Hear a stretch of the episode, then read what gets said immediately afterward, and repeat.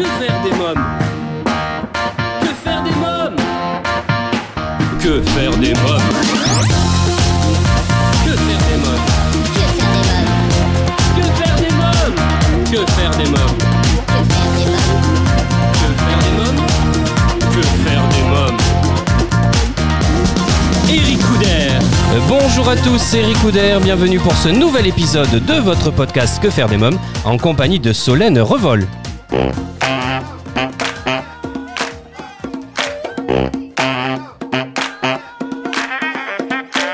Alors une chose toute simple à laquelle on ne pense pas, nous, c'est la télévision. Il y a un passage euh, où vous dites justement, eh ben la télé est un enfer, les publicités surtout. Alors pour quelle raison?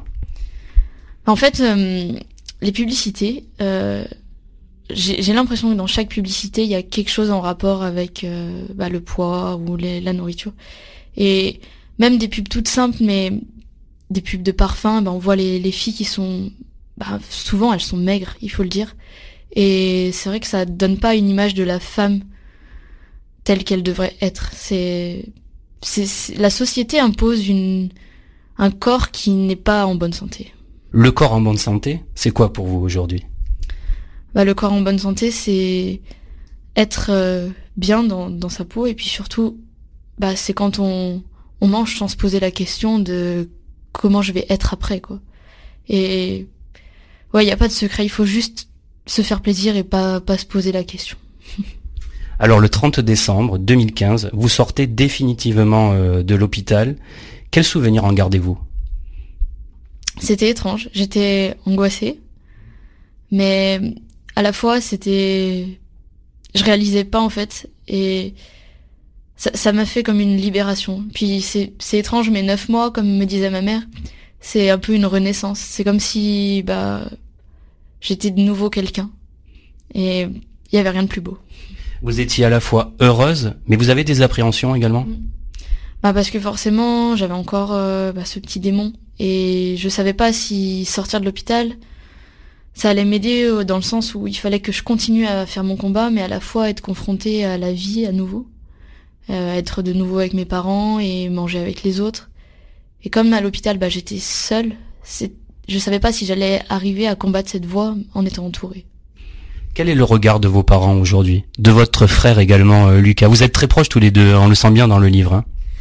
Alors mes parents sont extrêmement fiers de moi et puis bah, surtout moi ça me fait du bien parce que je vois qu'ils sont à nouveau heureux justement parce que je suis heureuse.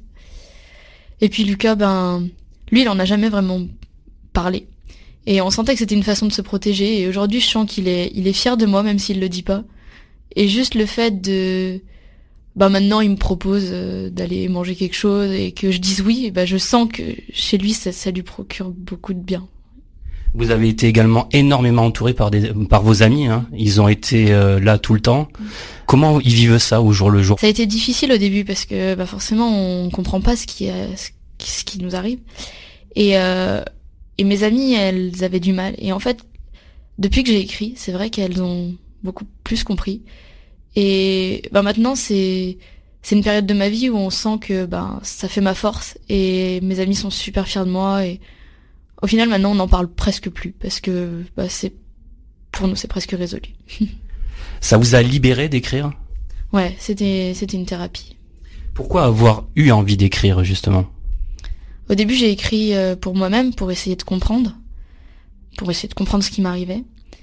Et puis après, je me suis dit, mais est-ce que ça pourrait pas aussi aider mes parents qui étaient pleins de culpabilité? Et je leur ai fait lire et ça les a beaucoup aidés. Et puis en fait, je me suis rendu compte qu'aussi, ben le fait que je m'en sorte, et ben ça pouvait donner de l'espoir. Et partager mon combat, je me suis dit, moi, si j'a- si j'aurais lu quelque chose à ce moment-là, ben ça m'aurait aidé.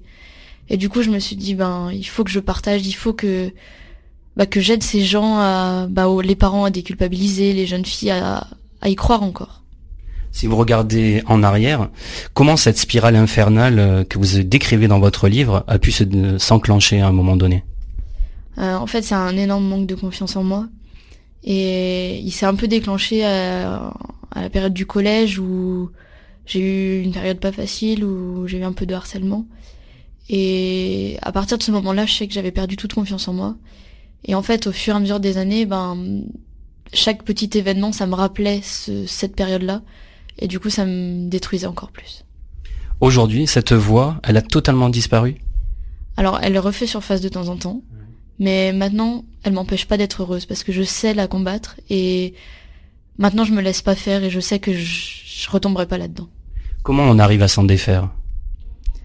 C'est beaucoup de patience et beaucoup de combat à chaque repas. Il faut, il faut jamais craquer et même si des fois bah il y a des petites rechutes, il faut se dire demain j'y arriverai et toujours y croire et avancer au fur et à mesure. Elle, elle s'en va toute seule. Est-ce que vous l'avez remplacé à un moment donné euh, par des pensées positives ou pas? Oui. Euh, j'affichais aussi beaucoup de messages sur mon mur à l'hôpital où, je me disais n'écoute pas la voix. J'écrivais ça sur les murs et du coup, ben quand j'étais dans mon repas et qu'il y avait cette voix, ben, j'avais ce message aussi en face de moi et du coup, ben voilà, j'arrivais à faire euh, à me pencher plus du côté du mur que de la voix. Quel conseil vous donneriez aux jeunes filles, aux jeunes garçons, euh, tout simplement touchés par la maladie, euh, pour qu'ils arrivent à s'en sortir? Euh, Il faut, il faut être patient et il faut, il faut arriver à, écouter, enfin à s'écouter et à se dire, ok, cette voix là, c'est pas moi. Et il faut, il faut arriver à distinguer ces deux parties de nous et c'est une lutte au, au, quotidien. Il faut, il faut souffrir, il faut euh, passer par la culpabilité. Mais voilà, il faut, il faut vraiment lutter contre cette voie. Et même si c'est très long, il faut jamais abandonner. Euh, merci euh, Solène Revol, merci beaucoup. Merci. Et eh bien voilà, que faire des mômes pour aujourd'hui, c'est terminé. À bientôt pour un nouvel épisode. Bye bye